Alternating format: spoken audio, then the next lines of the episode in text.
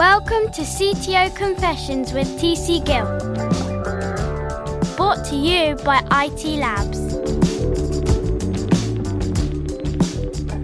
Hello, ladies and gentlemen. This episode of CTO Confessions is brought to you by the one and only IT Labs, providing technology leaders with purpose driven development teams for high performance, innovation, and productivity.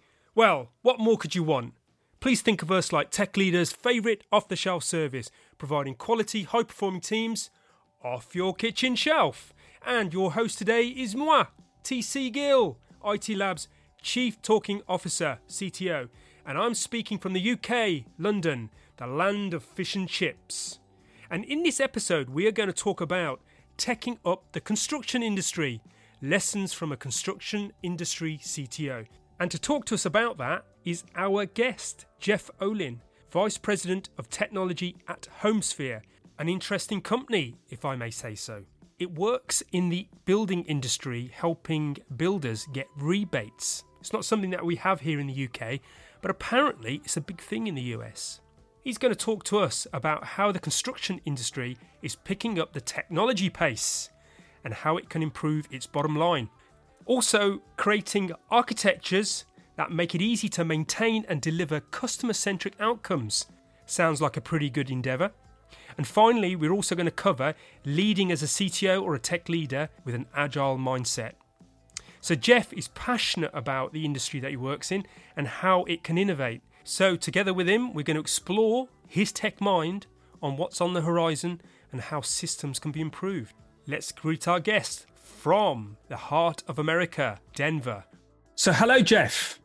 Welcome to the podcast. Uh, thank you for offering your time to share your insights and your wisdom. Um, would you like to tell the audience a little bit about yourself? What do you do?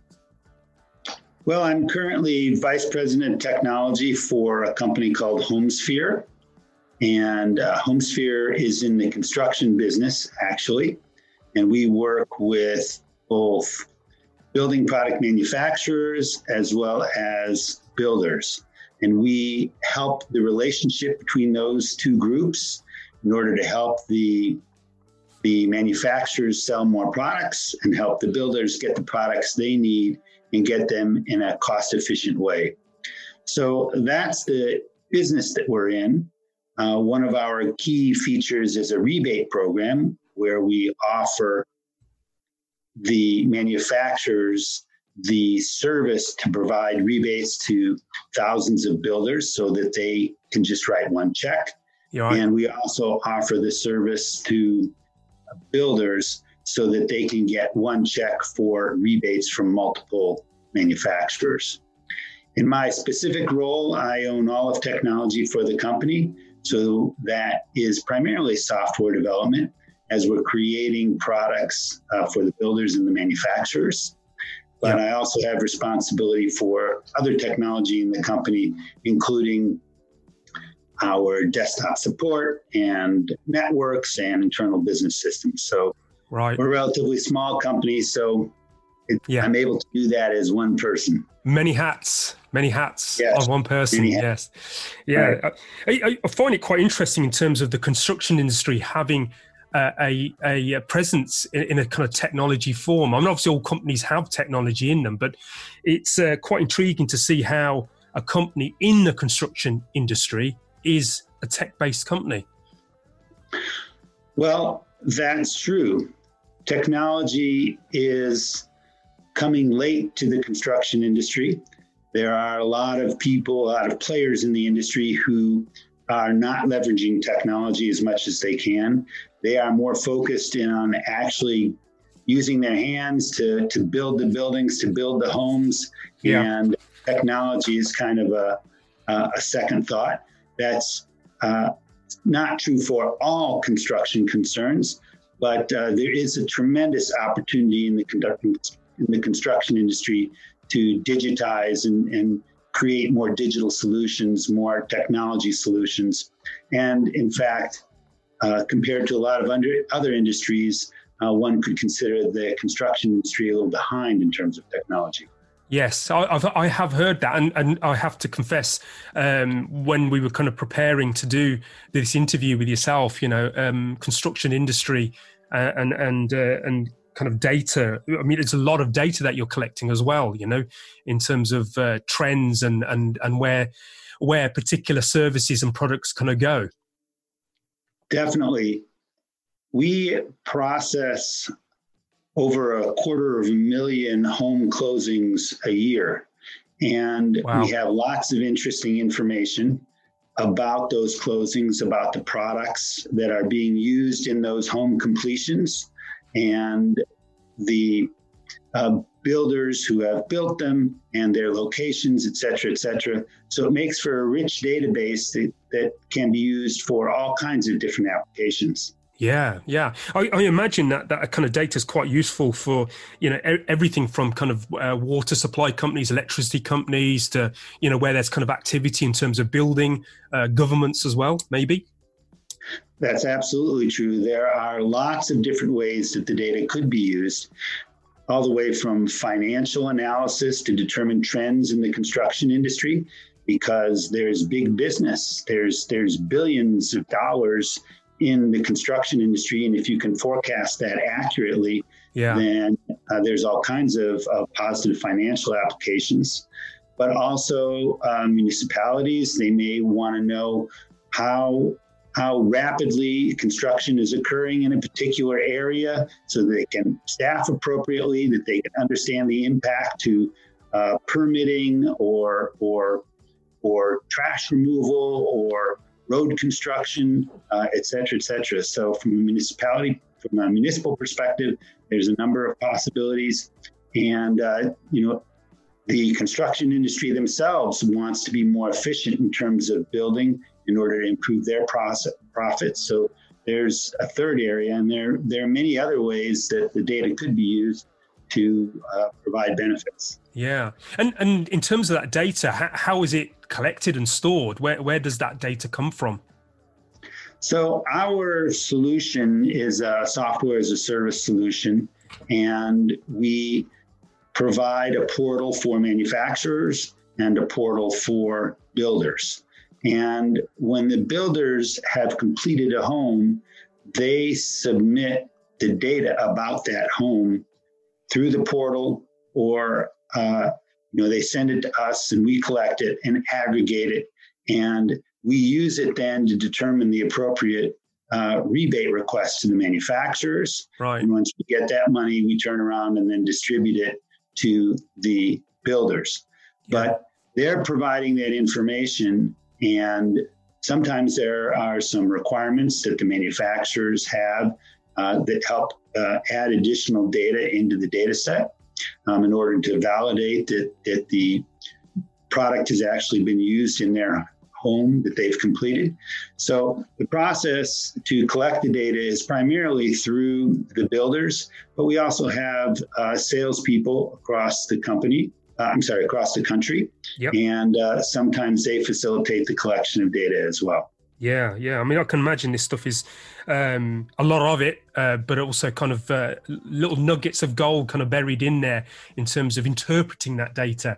And um, and, and in terms of interpreting that data, then obviously you use it for the kind of rebate program, which I imagine is a an algorithm of sort. You know, um, yeah. uh, in terms of finding trends and, and kind of deeper uh, knowledge and understanding, is is that something that you do? Yes, we do. Um, there is a lot more work that we can do in order to uh, uh, extract analytic information from that data. But we definitely do some of that. We create a, a builder's report that comes out regularly. And uh, we're also making that data available to our customers, particularly the manufacturers, because they're the ones that are most uh, interested in. And, mm. and a lot of it has to do directly with their with their products. And uh, we also, so that they have the data so that they can do some analytics on it as well. Yeah. And there's a lot of, a lot of ways that they can do that to recommend where their, where their salespeople go in terms of, of high likelihood buyers that maybe they don't have currently. And we provide information about the buyers lo- or the builders locations the kind of homes they're building the kind of products they use etc yes. in order to help the manufacturers uh, target new customers more efficiently and effectively wow excellent and um, I, I guess the kind of words AI and, and machine learning kind of come in. Is there any kind of particular way in which you actually do that? So that's uh, an area we're investigating right now. Mm. Uh, you know, AI has a particular definition around it. Mm. And if you follow that specific definition, uh, we aren't quite there yet, but it is something that we're absolutely looking at, investigating, thinking about, because uh, with the data that we have, there's all kinds of interesting possibilities. Yeah, I can imagine. Uh, and uh, you know, uh, we live in a, a um, an age of of data swimming around everywhere. And what I find intriguing when you read uh, various kind of uh, studies on large data is where they pick up patterns which couldn't really be seen. You know, uh, little kind of trends and even kind of predictions as to where where things are kind of heading. So. that's that's interesting. And in terms of um, so you're kind of servicing these kind of two two ends of the manufacturers that, that are providing products and services, uh, and then the builders. I imagine the tool that you've developed. Um, I mean, it's got different use cases at different ends of the kind of spectrum. You know, um, uh, is that some? So, in terms of that usability, is this something that you uh, have spent a lot of time on trying to uh, fine tune and, and get right to make it easy? Yes, yes, it is. That's an interesting question. It makes me want to respond in multiple ways. yeah. So the, the first area is that it it uh, we definitely do have two separate products, uh, one for builders and one for manufacturers because they are very different use cases. What's interesting though is that we're using a lot of the same kind of data for both. So what we've done is we've migrated away from a legacy product that was created literally 20 years ago. Yes. It was created in 1999 and 2000. And we've created a solution which is um, uh, a microservice based solution. So we have an architecture which is highly flexible. And uh, the, the approach has served us very well. Basically, we have created a suite of microservices for closing and for builder and for manufacturer and for employee and for home and for email, you know, et cetera, et cetera. We have a you know 15 to 20 plus microservices using a common template for services. And then we have a common UI solution that sits on top of that. Right. Because we want to have the same kind of, of look and feel for both the builders and the manufacturers because we don't want to have to reinvent that. Mm-hmm. Why create something totally different in terms of color combination, etc., uh, navigation, uh, uh, HTML templates, etc. So yeah. we are gaining economies of scale by using the same structures, templates, and constructs for both for both uh, portal solutions yeah. Um, even though the actual functionality is different. Yeah. Um, but there is functionality which is duplicated or very similar between the between the building uh, the builder's solution and the manufacturer's solution, and we can reuse the functionality in the microservices, and in that way we are um, efficiently implementing software solutions that can be reused by both of those uh, user groups. Wow. Yeah. So um, that architecture has served us very well. And with the microservices uh, implementation, we have our databases uh, aligned with each microservice. And then we also have an external uh, data warehouse where we've aggregated the data for doing uh, large scale data analysis, et cetera. Beautiful. And then finally, we have an enterprise service bus in our architecture, which we use to pass information uh, within uh, some of the services, but also as an integration point for third party tools so that we have kind of a loosely coupled system. Third party tool like Salesforce, which is something uh. that our, our salespeople use. There's yeah. information in the Salesforce arena that we want to flow over into the portals used by the builders and the manufacturers and vice versa. Yes. By having this enterprise service bus, we have a logical integration point and we can track the information flowing back and forth through systems, uh, which helps us with debugging and helps us separate these concerns so that if we ever needed to replace that system, we could. Yes. Uh, we also have another third party solution that we use, uh, Microsoft Dynamics for accounting. Yep. And that too goes through the service bus. So the architecture um, is really a you know 21st century solution, Yeah. and um, it meets our needs very well in terms of uh, providing the flexibility that we need to grow things, but grow things in a very efficient way and use and reuse the solutions we implement. Yeah, I love this. So I, I can imagine the um, that kind of journey from this kind of monolith that you, this kind of big, huge kind of blob of, of application was. Uh, first of all, I mean, actually, rather than making assumptions, I mean, what was it like trying to maintain a uh, that old architecture, the, that blob? So it was very difficult and we still have some stuff running on that old monolithic solution. Um, we're in the process of migrating everything out of there. It's been, uh, you know, an evolutionary process. We didn't do a flash cut at all. Um, that old solution used to be the one for builders and for manufacturers and for all of our internal users as Right. well. Wow. Now we've moved all of our builders off of it, all of our manufacturers off of it. We've created a, another solution called the HomeSphere Hub, which is for internal users. It allows them to get access to both of our products, Yes. uh, both our manufacturer products and and uh, and builder products. But we have to finish moving stuff from the legacy solution onto the HomeSphere Hub in order to be completely off of it. right. I do want to mention one other thing that I think would be of interest to technologists. And we made the decision to have an internal solution which allowed our internal people to access the portals for all builders, regardless of what customer they choose. So, from our internal application, you put in the manufacturer name and you can go to the manufacturer's portal and see exactly what they're seeing. Wow. We've done the same thing with our builders. You put in the builder name as an internal user, and it will take you to the builder's portal so that you can see exactly what the builder is seeing. Wow. This is extremely powerful for our internal users. Number one, when they have get a call from a customer, they can easily access exactly what that uh, customer is seeing, and they can provide much more effective support that way. Yes.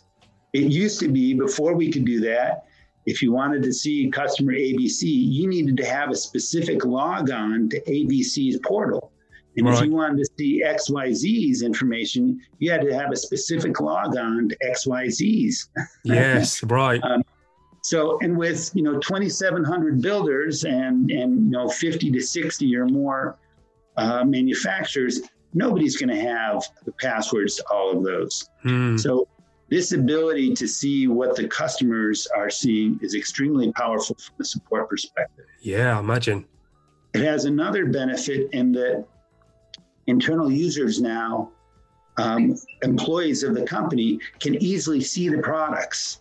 Hmm. And when they can easily see the products, they learn them better, know them better, access them more often.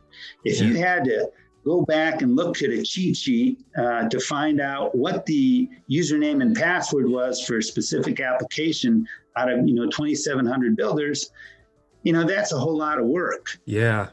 And we've made it very easy by having our Active Directory login be the logon that gets us to this internal application, allowing us to access our customers' portals. Wow. And um, because it's Active Directory, once they log into their machines, it makes it very easy for them to go there. Yeah. This is a way of not only giving better service to our customers, but also enriching our internal people's uh, knowledge of our products, as well as making their jobs easier. Yeah.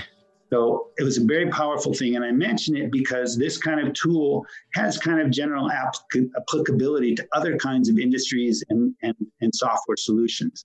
And um, I suggest it to open the minds of, of other technology leaders that they might want to offer something like that to their yeah. internal employees. Beautiful. And I do want to mention one other thing, though. It's not like we let anybody do anything we yeah. have a permissions and role and permissions model so that we can uh, control who actually does get access and yes. who does yeah. because we don't want everybody in the company being able to see everything. Yes. So that that's a key component. Beautiful. But that internal solution is one that's been very beneficial and the concept may be useful for for other uh, technology applications also yeah, I can imagine from a uh, from a user perspective. Obviously, that's helping them get their jobs done. But there's a, the cost of the old way of doing something was probably quite a large financial footprint on the organisation, sense of efficiency and kind of dollars at the end of the day. You know, right? Yes. And and, and uh, I'm kind of curious as to what brought up. I mean, uh, with hindsight, it seems obvious to do this. What what brought about that trigger to put something like this in place from a from a technology perspective, did it, did the idea come from the from your uh, people like yourself or, your, or yourself exactly, um, or was it something that came from the business saying, "Look, we, we need to fix this"? So I think it was a bit of both. You know, our technology and product teams work very, very closely together. Yeah. And uh, you know, one of the things that I feel very strongly about is that when product and technology are aligned, everything is much easier. Yes, absolutely. yes, yeah. So, so I work very hard to remain in contact, uh, to talk with our product people, to understand the direction they want to go in, to discuss that, and our technology team is is quite seasoned, quite experienced, and they provide information to the product team and of course vice versa. But i think our our technology team is strong enough and experienced enough to provide real interesting ideas and feedback to product. Right. and it's really that product technology interaction which drives innovation in a, in a company. Yeah. because a product person who's got no technology input to their decisions comes up with solutions which are quite difficult to implement. Yes. And and a technology person who blindly implements exactly what the product team tells them doesn't come up with the best solution either. Yes. It's really that dialogue, that discussion, which uh, creates the best products and drives innovation. And uh, we have uh, we have we spend time doing that. I mean, we call them. I mean, we're an agile shop. We call Brilliant. it grooming, but some of our grooming sessions go long because there's this back and forth and mm. discussion about how to implement it, what's the best solution, what are the real requirements. Yeah, I see that in the user story, but what is it that's driving the specifics that you put in that user story? Yeah. So that dialogue can be really helpful for achieving the best products. I love it. I, I, it kind of resonates with me uh, hugely because being an agilist myself, uh, I'm a, a big uh, fan of business agility, where different parts of the organizations are actually collaborating because ultimately it's about the end customer. And you know, uh, I've been uh, as a as a as an engineer in the past. Sometimes engineers just deliver what's been kind of asked of them, and it's not always what the business needs. It's kind of there's there's uh, things have got lost in translation and, and there's not the why isn't there you know? And, and without the why you can't quite understand where where things are going and what the intention ultimately is you know? So it sounds like your organization has got a, a really good dialogue interdepartmental dialogue to kind of collaborate and, and create that uh, and and in terms of that dialogue and, and the way in which you, as a technology leader in your organization, is that something that you've had to bring about, or was it just kind of naturally part of the organization's culture? So I, I, think it's actually both. I, you know, the the agile process. You know, being an agilist, you know, the agile process can really be very, very different depending on a number of factors. I mean, there is the the, the pure solution that you read about in the books. Uh, but in every implementation, it's it's always slightly different and really needs to be tweaked for mm. the current environment. you know, I've led an agile introduction in four or five different companies over the years. Uh, I, you know, I was, I was very interested in agile very early on. And uh, actually, one of the first implementations uh, I did in, in, in, the organization I was in, we had three month um, sprints. wow. Yeah. I mean, the idea was to create a more agile solution. I mean, we didn't call it agile back then. Yeah. It was before the term became popular. But trying to break the work up into smaller chunks than a very large solution and demonstrate to our superiors the progress we had made. And, um, you know, it's the beginning of agile concepts. But um, each environment is a little different. And you need to tweak the agile process for those that you have uh, in the process. Yes. If you have a very young team who don't understand things, then maybe you have more product uh, input to tell them exactly what to do, and you have to specify differently. Yes. If you have a more senior team, then there are some, you, you, know, the product person can assume some things in, in the user stories. They yeah. don't need to spell everything out.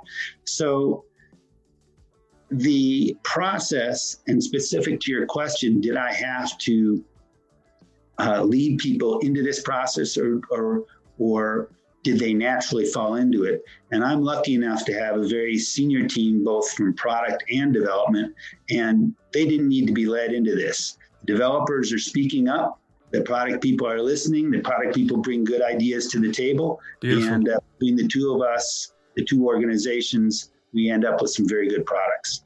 Yeah, that's right. It, it's quite interesting because sometimes I do wonder, you know, kind of the the, the philosophy of agile, uh, the, the values and principles. To me, they're kind of common sense, uh, uh, and I think it's because I um, I kind of naturally think that way. I'm a very collaborative person, like your kind self and, and your organisation. Um, so it's it's interesting how your teams kind of knew that was the right thing to do anyway. You know, it. Um, it, hmm. it, it, just makes it just makes you think why other organisations find it so hard to kind of see that. But I guess it's it's a habit that they're in, you know. Um, yeah. Well, the you know the personalities on the teams are important. You need to have a, a product organization which is open to input, mm. and you need to have a technology team which is confident enough and experienced enough to be willing to offer that input. Right. And you know, developers depending on your development team, you could have people who are very quiet and and you know listen all the time and, and don't really offer a lot of information. And in those situations, you may need to pull some of that information in the in the discussions. Yes. Um, you know, and again, like I said, if they're young, they may not know, uh, they may not have the background to make some suggestions. Mm. So these are some of the subtle things that require tweaking within the agile process. Yes. And and so each implementation is different. And as and as the people change yes. in on the agile teams, you have to tweak the process a little bit. Yes. You, know, you may have a group that knows user interface really well and not so good in the back end. Yes. In those kinds of situations, you've got to you've got to uh, do more detailed uh, definition of the back end, or it could be vice versa. Yeah. Um, you could have really strong personalities or quiet personalities. So, what I have found is that the general principles of Agile apply and are always effective, but there are little tiny tweaks in the process yeah. depending on the, the people and the demands of the business um, and the pressures that you're under, et cetera. So, they always yeah. change. And, and the last comment I'll make on that is that the idea of continuous improvement with Agile is how you deal with this. You know, you you you at the end of your sprint, you have your retrospective, you look to see what can be improved. And you know, your team will tell you, we didn't do this well, we didn't do that well. Mm. This is hmm. how we can improve.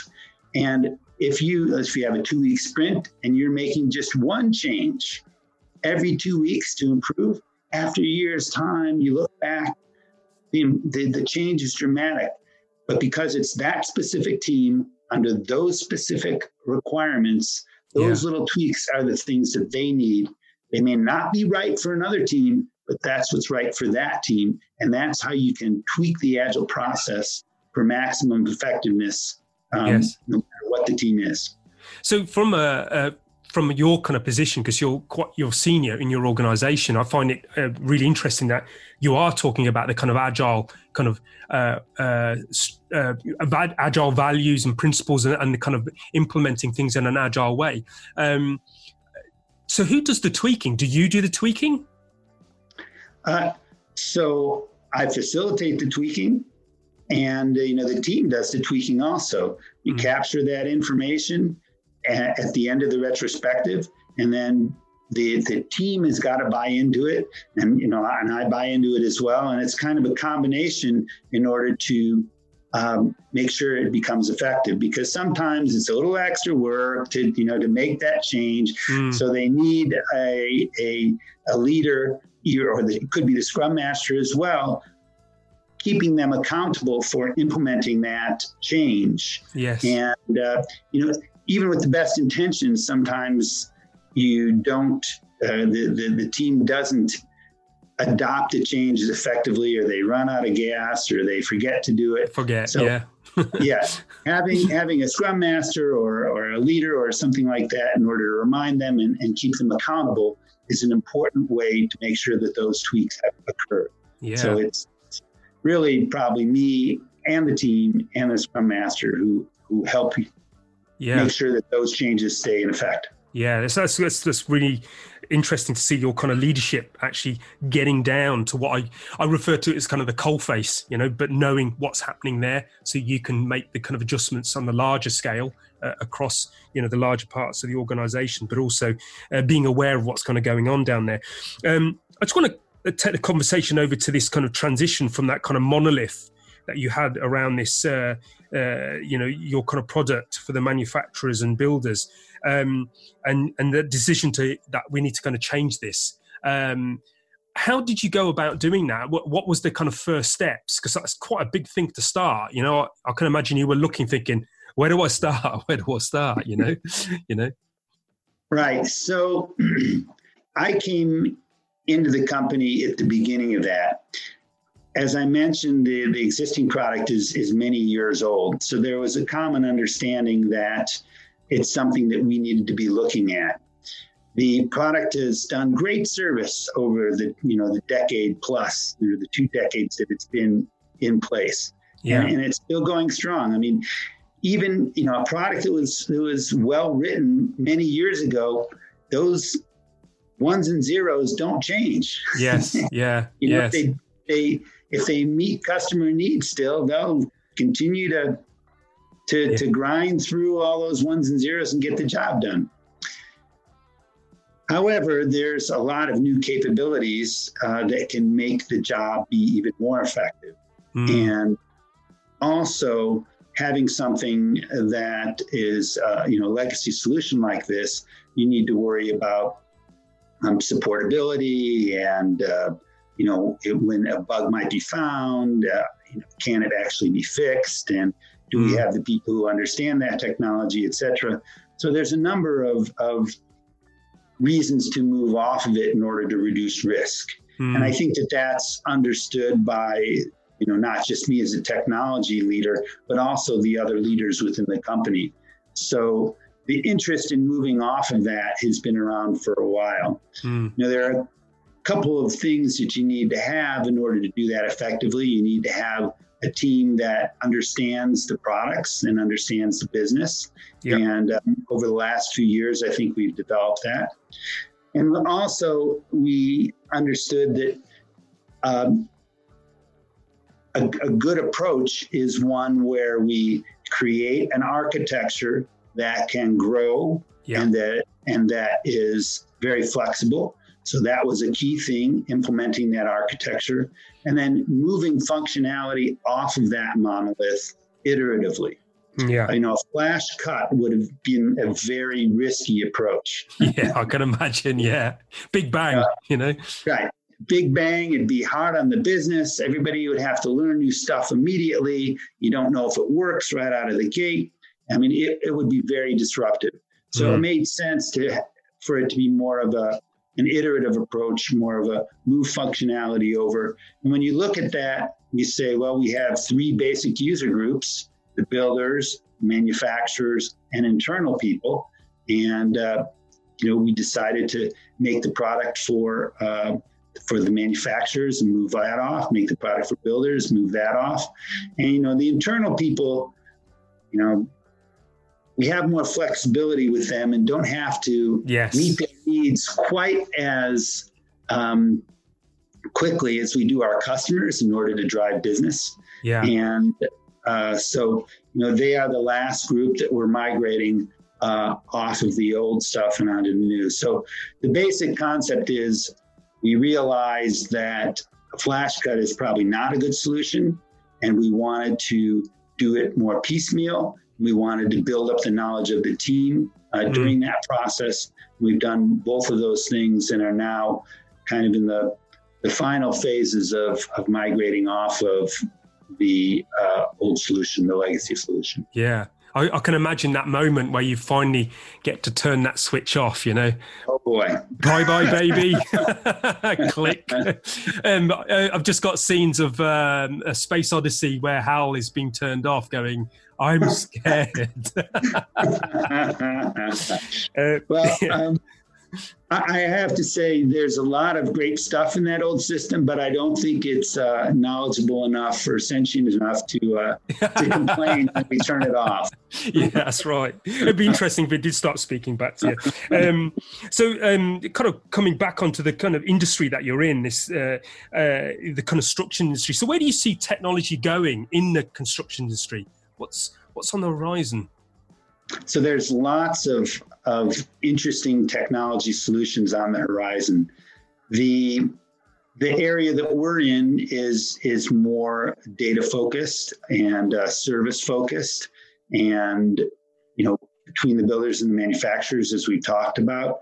So there's lots of opportunity to provide builders with more digital tools to help them do their jobs, and and you know, the first place you think of is them sitting at their desks or sitting in their cars, pounding on their laptops or their trucks, I should say, mm. in order to provide information or um, analyze information.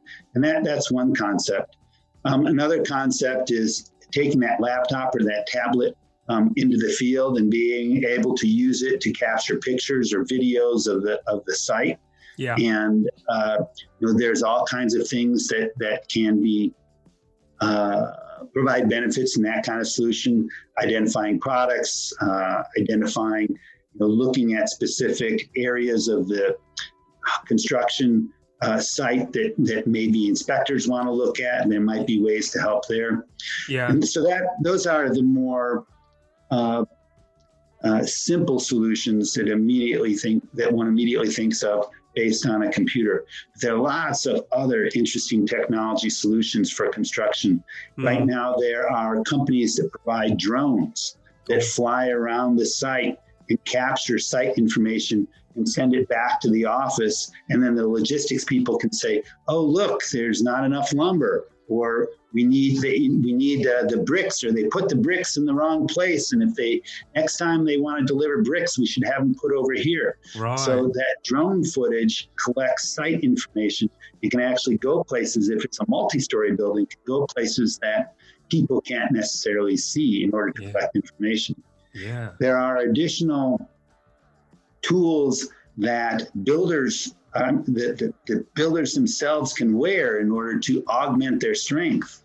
Um, mm. There's also this big tool, for example, for lifting up bricks, cinder blocks, and putting them down so that you have kind of like this big robotic arm that can easily pick things up and it can make the bricklayers um, move more quickly because they don't have to lift these heavy things. Yeah. So um, it's another way of providing uh, robotic capabilities to help the construction uh, industry.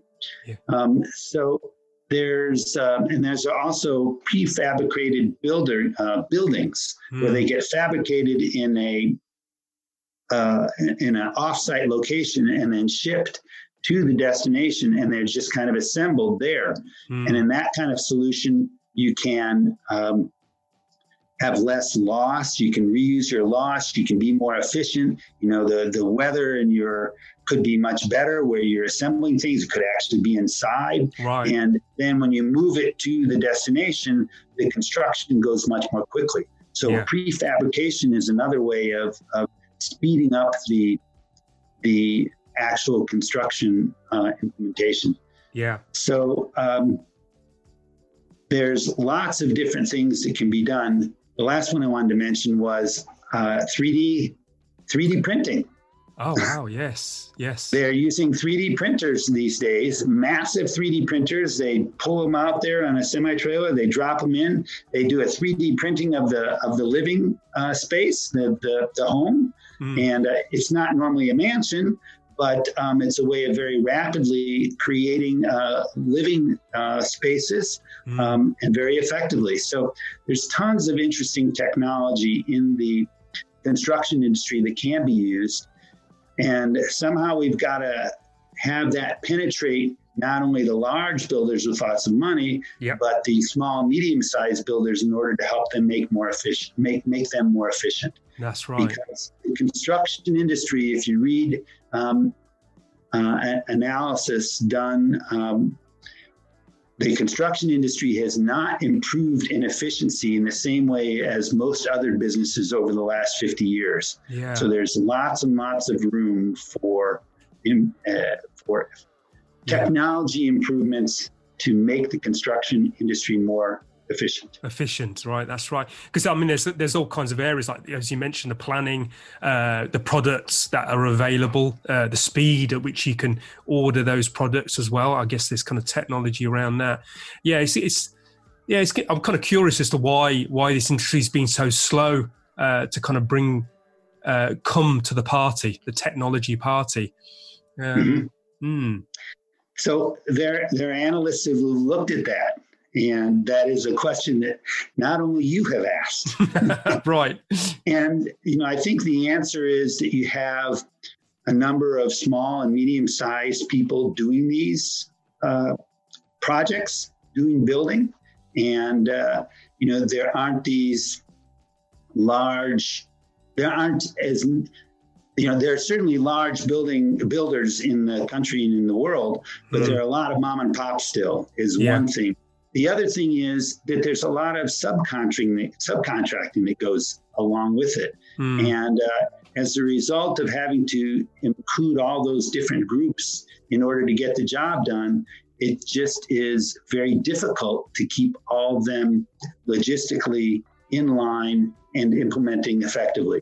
And Yeah. weather can change things, and supply can change things. So there's lots of different variables. And you know, building houses is an art form, really. Yes, absolutely. Yeah, I can imagine. Um, we've only had a small extension done here on the house, and that that was a job and a half, to be honest. But I'll be all right. It'll be easy. Nah. There you go. Yeah. So, I mean, this is this is great stuff, and it's really interesting to kind of hear about the the future of technology um, and and where things are going. Um, I'd like to kind of close on a, a maybe a kind of nugget of gold from you, you know, Jeff, uh, around um, what what would what would be the kind of key takeaway to kind of the the tech leaders out there from another tech leader? What would you like to offer them? Well, that's a wide open question. And I guess my, my best answer, if somebody asked me what's the essence of my technology leadership, I would say that um, I, I look for my team members to be open with me and I'm open with them. And I want them to be involved in the technology solutions that they are implementing.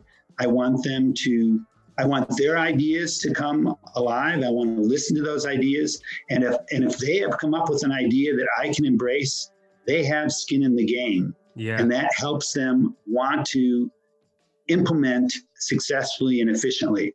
So I am constantly looking for ideas and suggestions from my team members, trying to embrace those approaches and ideas and let them run with it.